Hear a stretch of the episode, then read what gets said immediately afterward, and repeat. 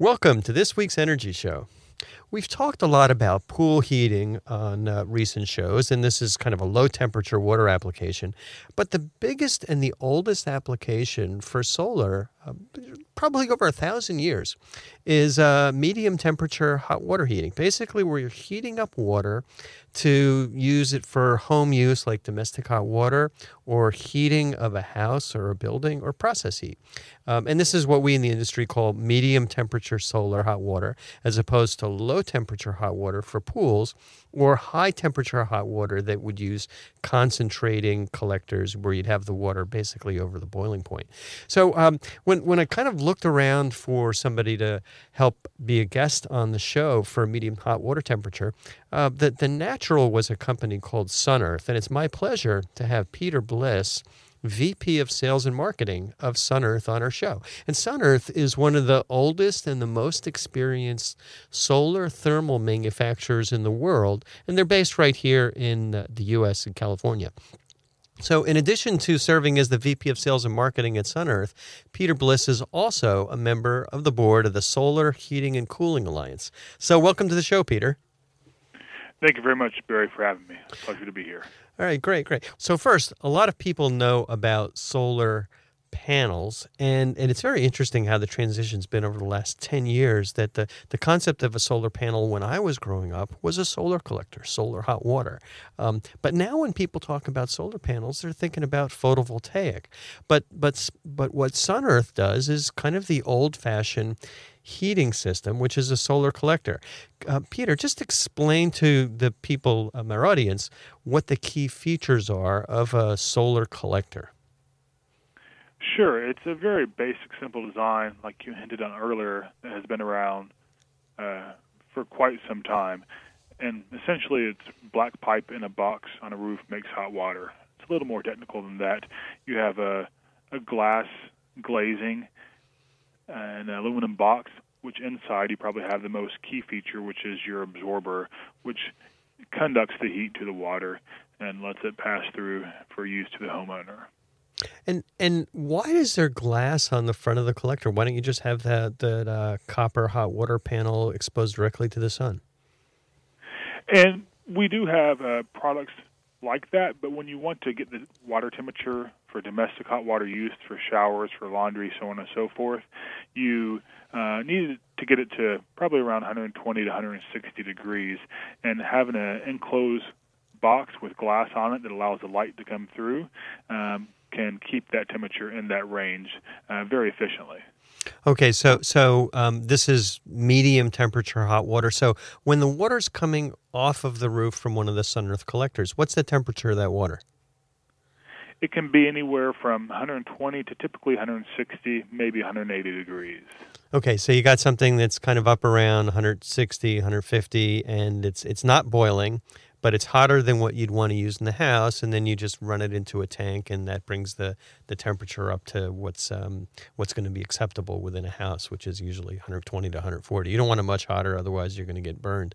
What kind of technologies are out there for higher temperature hot water systems? There's um, predominantly what's used is um, a lot of evacuated tubes that can get uh, temperatures up to closer to 200 plus degrees, and also concentrating solar when it's parabolic troughs or mirrors that focus um, the energy on a certain point and then really gets turns water into steam essentially for high temperature usage, and that's usually in some uh, almost always a commercial usage, industrial usage only. You don't see that too much in residential or you know apartments and hotels and hospitals, things along those lines. Okay, good. And and um, what are you using ordinary water in these collectors, or is there some change that you make to the water or antifreeze you had? Uh, depending on the type of system, we try to stay away from the word antifreeze. Um, there is a solution used called a, a glycol solution. It's a um, non-harmful, non-toxic uh, fluid that is actually used in some food, but it's a food grade glycol that is circulated through a collector and goes through a heat exchanger. And the heat exchanger um, allows the the glycol fluid to transfer the heat to the domestic water that's going into the building. Why don't you run just regular water up to the collectors? Why do you need uh, this food grade glycol in there? Uh, food grade glycol allows uh, number one the temperature to get higher without boiling, um, and it uh, you can use water in certain types of systems. There's another system called a drain back system that does use just standard water, and if it's getting to a point where it might be boiling, it's going to drain the water off the roof into a, a storage vessel to be used when the, the sun is not so intense and you can still capture the energy needed in order to do the water heating for the day's use. Okay, so so that um, that glycol solution prevents the water from boiling. Does does it also prevent the water from freezing, say on a cold winter night? Absolutely, that's another benefit of it is it will allow it to uh, has a much lower um, freezing point. We have our, our system using glycol rated to about negative 60 degrees, so it does a very good job of keeping that water f- from freezing. And the other system that I hinted on earlier, the drain back system, advantage of that kind of in the name, it drains back. So it drains back when it's too hot or it drains back when it's too cold, not exposing that fluid to uh, any sort of um, harmful conditions. All right, it's good. So I squeezed the word antifreeze in there because it that glycol keeps it from freezing, but it's not the stuff that you pour into your car's radiator. That's that, that makes sense. What what about um what are some of the uh, the products that SunEarth has? You mentioned a, a couple of different kinds of solar collectors. Why don't you give us a quick rundown of the product line? Sure, we have a about five main, I'm sorry, six main products. Um, the flagship product is going to be called the Empire Series. Uh, that's a glazed collector that we spoke about earlier. We've had that in our lineup for uh, decades now. Uh, the kind of newer uh, two collectors we have is going to be the Thermo Ray or the Sunbelt collector. The Thermo Ray is typically a highly efficient commercial product, and the Sunbelt is actually a lower efficient um, product made for where the name is kind of leads you to the Sun Belt region, in areas of you know California, Arizona, um, Texas, Florida, Georgia. You have a lot of sun. You don't need a product that's going to heat your water really, really high because it's already so sunny. So the Sun Belt is made for that. The um, we also have um, pool water heating collectors that you spoke about on previous shows, whether that's a plastic unglazed collector or a copper unglazed um, uh, absorber as well. So that's really the the quick rundown of our main product line. We also manufacture all of our own mounting hardware here well here as well that are uh, has all of the certifications necessary to meet all the local codes and jurisdictions for any type of wind or seismic activity you might experience in the region that you're in. Okay, good, good. So, um, and how long has SunEarth been making these solar collectors? Uh, consistently here in the U.S. since 1978. Uh, the, the oldest uh, solar water heating collector manufacturer uh, here in the U.S. and been going strong since then. Well, that's that uh, goes back to the Jimmy Carter days, which is when I started uh, with my solar thermal collector. So um, you guys are old timers. So um, what, I know that you need more than just the collector. What are some of the other components in a complete solar heating system? Correct. The balance of system is extremely important that Earth also supplies, but some of your main products is going to be your storage tank, uh, the pump to circulate the fluid from the storage tank into the collector and back, and also the um, the kind of intelligent controller, if you will, that tells the pump when to turn on and when to turn off, or when is there heat to be gained and when is there not. So those are the major kind of solar components that you're going to have in there, along with the heat exchanger. A lot of the tanks have internal heat exchangers already built into them, but you can use external heat exchangers as well. So those are the main solar components that are uh, a bit different than just standard plumbing practices. So, and then this storage tank, with or without the heat exchanger, how big is it? And where is it usually located? Um, economies of scale, really. Uh, residentially, usually you're going to have an 80 to 120 gallon water heater. It's located in the garage, uh, maybe a water heater closet. Some areas of the U.S. that are in some flood regions are actually stored in the attic. Uh, but in a commercial installation, uh, they can go to two, three, four, five thousand gallons.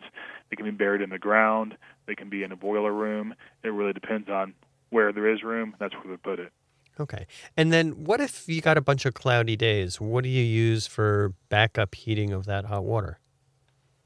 You never uh, take away the primary or the the source of water heating that that user already had. So if it's electric or gas or oil, they're still going to have the opportunity to rely on that if there was a week long or so of cloudy days.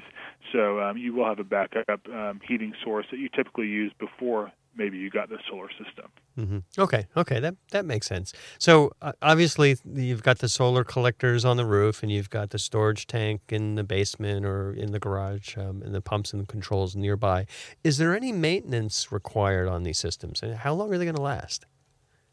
Very little. Um, they're manufactured to last twenty plus years. Uh, we have systems that have been on roofs for over 30 years. There is kind of like a, a car, uh, minor maintenance. If you're using a glycol solution, that needs to be checked for the pH balance. It can turn acidic, and you might have to replace that every five to 10 years. Tanks, as we all know, can leak sometimes. You might have to replace the tank, but they can last quite some time because they have a sacrificial anode rod in them, which uh, basically, instead of the harmful materials in the water attacking the tank, they attack the sacrificial anode rod.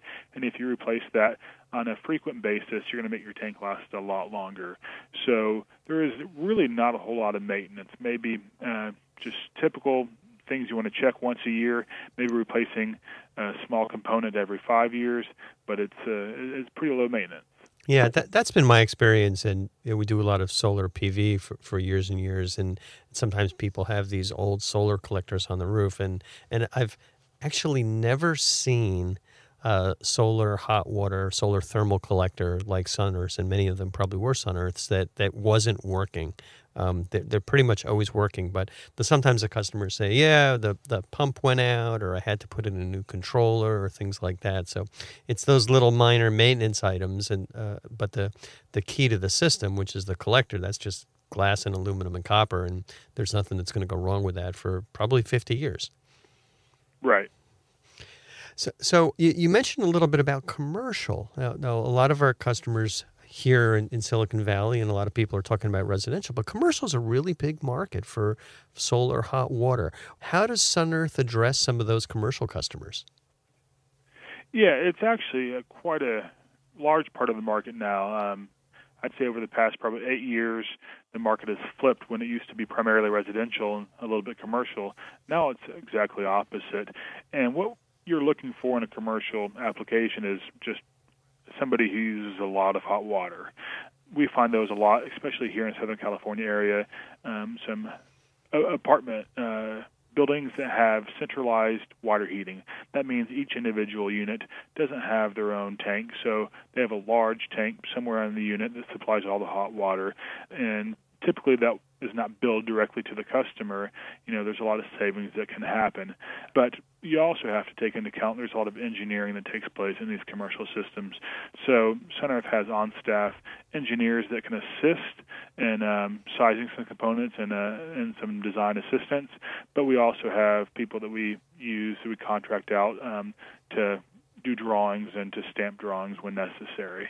But all of our products that we supply are rated for commercial usage and has all the necessary certificates to be uh, sold into a commercial application. Yeah, that's that's a good opportunity. There's a lot of listeners who who may be involved with commercial buildings, apartments, um, and and it is pretty compelling when you look at what some of the incentives are out there to put solar thermal systems, you know, heating up processed water or heating up water for the laundry in the in the apartment building or for the for the residents, and that's something that makes good sense, and especially going to make good sense if there's some local rebates or incentives.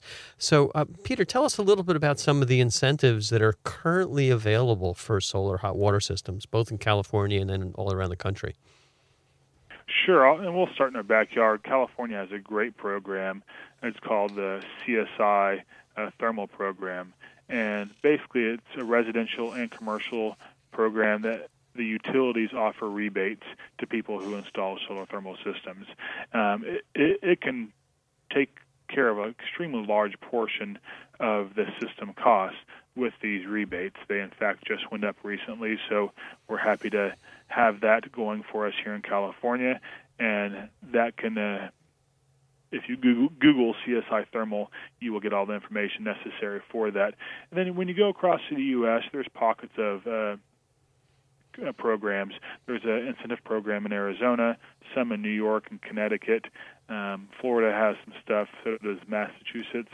It really depends. There's a great, great website called DSIRE USA, DS ireusa.com that has all of the information uh, about the rebate programs in every single state across the U.S.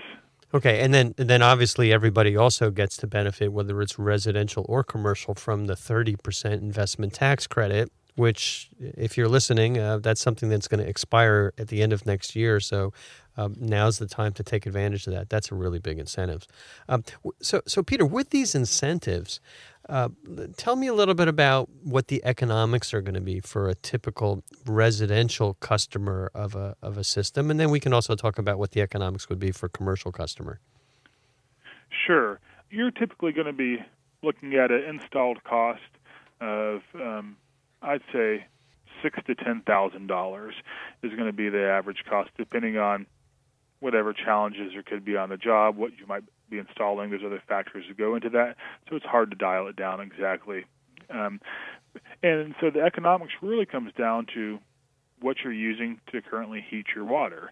Um, as we know uh, here in the U.S., if you're using natural gas, it's extremely cheap. It makes economics not as attractive as if you're using electricity, or oil, or some propane types of uh, fuel to heat your hot water. So uh, you're looking a lot better when you're using electricity, oil, and or propane. With rebates, you can get the return on investment down to under five years. Some areas of the country, close to a year return on investment, which is extremely um, attractive as a homeowner. Wow. And, and so the rule of thumb, if you're a homeowner, is if you have electric heat or propane or, or even oil heat for your hot water, you should definitely look into a solar thermal system. Now, what about commercial customers? Yeah, some commercial customers are using natural gas. Does it still pencil out under those uh, under that assumption? Absolutely, and I don't want to dissuade any residential homeowners that are using natural gas not to look into it. It's still a great thing to do. It's great for the environment. You're offsetting a carbon footprint, so it's still great to look into there. But commercially, um, it's a lot easier to make uh, natural gas make sense just because of the amount that you're using. Uh, we have clients that could be spending $10,000 a month to heat their hot water. If you're using natural gas and you're still spending $10,000 and you can save 50, 60, 70 percent of that bill, it's just a darn good investment. Even if you're not, uh, even though you're not offsetting such a high utility cost, you're still saving a lot of money. So there's still that's why commercial natural gas uh, installations still make sense. Uh, and I'd say in California, I'd say probably 95% of the commercial installations are in fact have natural gas as a backup heat source. Wow, so that's that's that's pretty encouraging, um, and it's it's good to see that we're starting to kind of make some progress here in the U.S. with with solar thermal. But but historically, why has the U.S. lagged with solar hot water systems? I mean, it's been traveled around the world, and lots of other countries have have solar hot water systems almost standard on every on every building. Why are we behind here? Um, and it didn't used to be that way. Back in the late 70s, early 80s, there was a, a very favorable uh, industry, and there was a 50% investment tax credit at that time. A couple things that happened. One of the main things is the investment tax credit was taken away for a while, which really hurt the industry. And simultaneously with that, the price of oil dropped um, by at least half of the cost what it was, probably from around $100 a barrel down around $50 a barrel. But the main thing in the U.S. that most other countries don't really see is we have extremely cheap uh, natural gas, and that's really what we um, are fighting against uh, in the solar thermal industry, and just trying to offset such an inexpensive bill for a residential customer is is very difficult. Um, almost all residential opportunities are looking at the return on investment, and if you can't show them something probably within uh, at least under 10 years, if not under five, it's going to be tough to make a sale. And so, since natural gas is so widely used, I, I'd say that's probably the primary factor that's holding back the industry.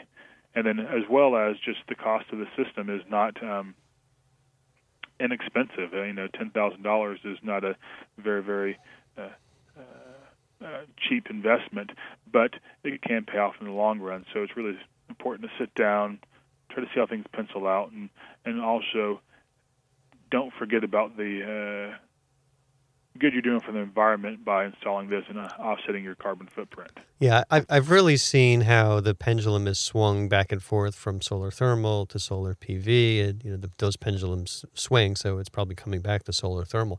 But but how would a solar thermal system fit in with a solar PV system on a on a homeowner's roof? Perfectly, uh, they complement each other so well. Number one, especially if a customer is using ele- electricity to heat their hot water uh, that's probably 30% of your electric load. And it doesn't make sense to take up so much roof space with tons of PV product that isn't as efficient at heating your hot water as a solar thermal system would be.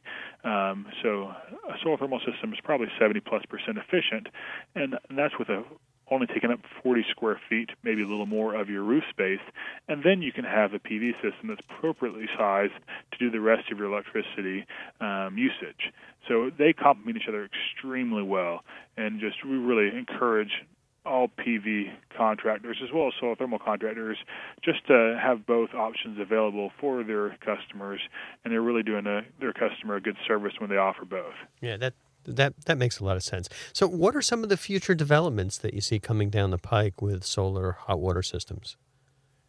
Uh, great question, and that's uh, really, I mean, like I said earlier, it's basically been a pretty similar design for the past, you know, 100 years. What you've seen a lot of, I'm sorry, growth in in the area of the coatings of the absorber that goes into these. You have some higher efficiency coatings, some that get hotter um, quicker and, and stay hotter longer, uh, which return makes the system be more efficient. I, I also think you're going to start seeing people um, start dabbling a lot more into plastics and how they can be used more so in hotter water heating, um, getting away from maybe glass into some sort of plastic. Uh, I guess uh, covering of the collector, but those have been tried in the past and they haven't worked out so well. But as investment, sorry, advancements are made in those technologies, I think you'll see people try to dabble in that area a little more because uh, obviously a big goal is to try to still stay as efficient as we are, but bring the cost of the system down as much as possible. Yeah, that that makes sense. I mean, there's constant developments, and we, one thing we know is energy costs are not going to go down. So anything we can do to generate our own energy is going to make a lot of sense. So, how can people get in touch with SunEarth? Well, we'd like to think we have a very fantastic website that you can uh, go to is www.sunearthinc. That's I N C dot com or you can call us anytime. We have uh, you always get a live person to answer the phone, never a recording unless you call after hours. But you can reach us at 909 434 3100. Wow, wow, Peter, spoken like a true VP of Sales and Marketing. That's that's perfect. Um, thanks for joining us on the show, and that's all the time we've got this week. Um, also, thanks to all of our listeners for uh, joining up. If you missed any of today's show, you can always go to our website at cinnamonsolar.com and listen to the podcasts.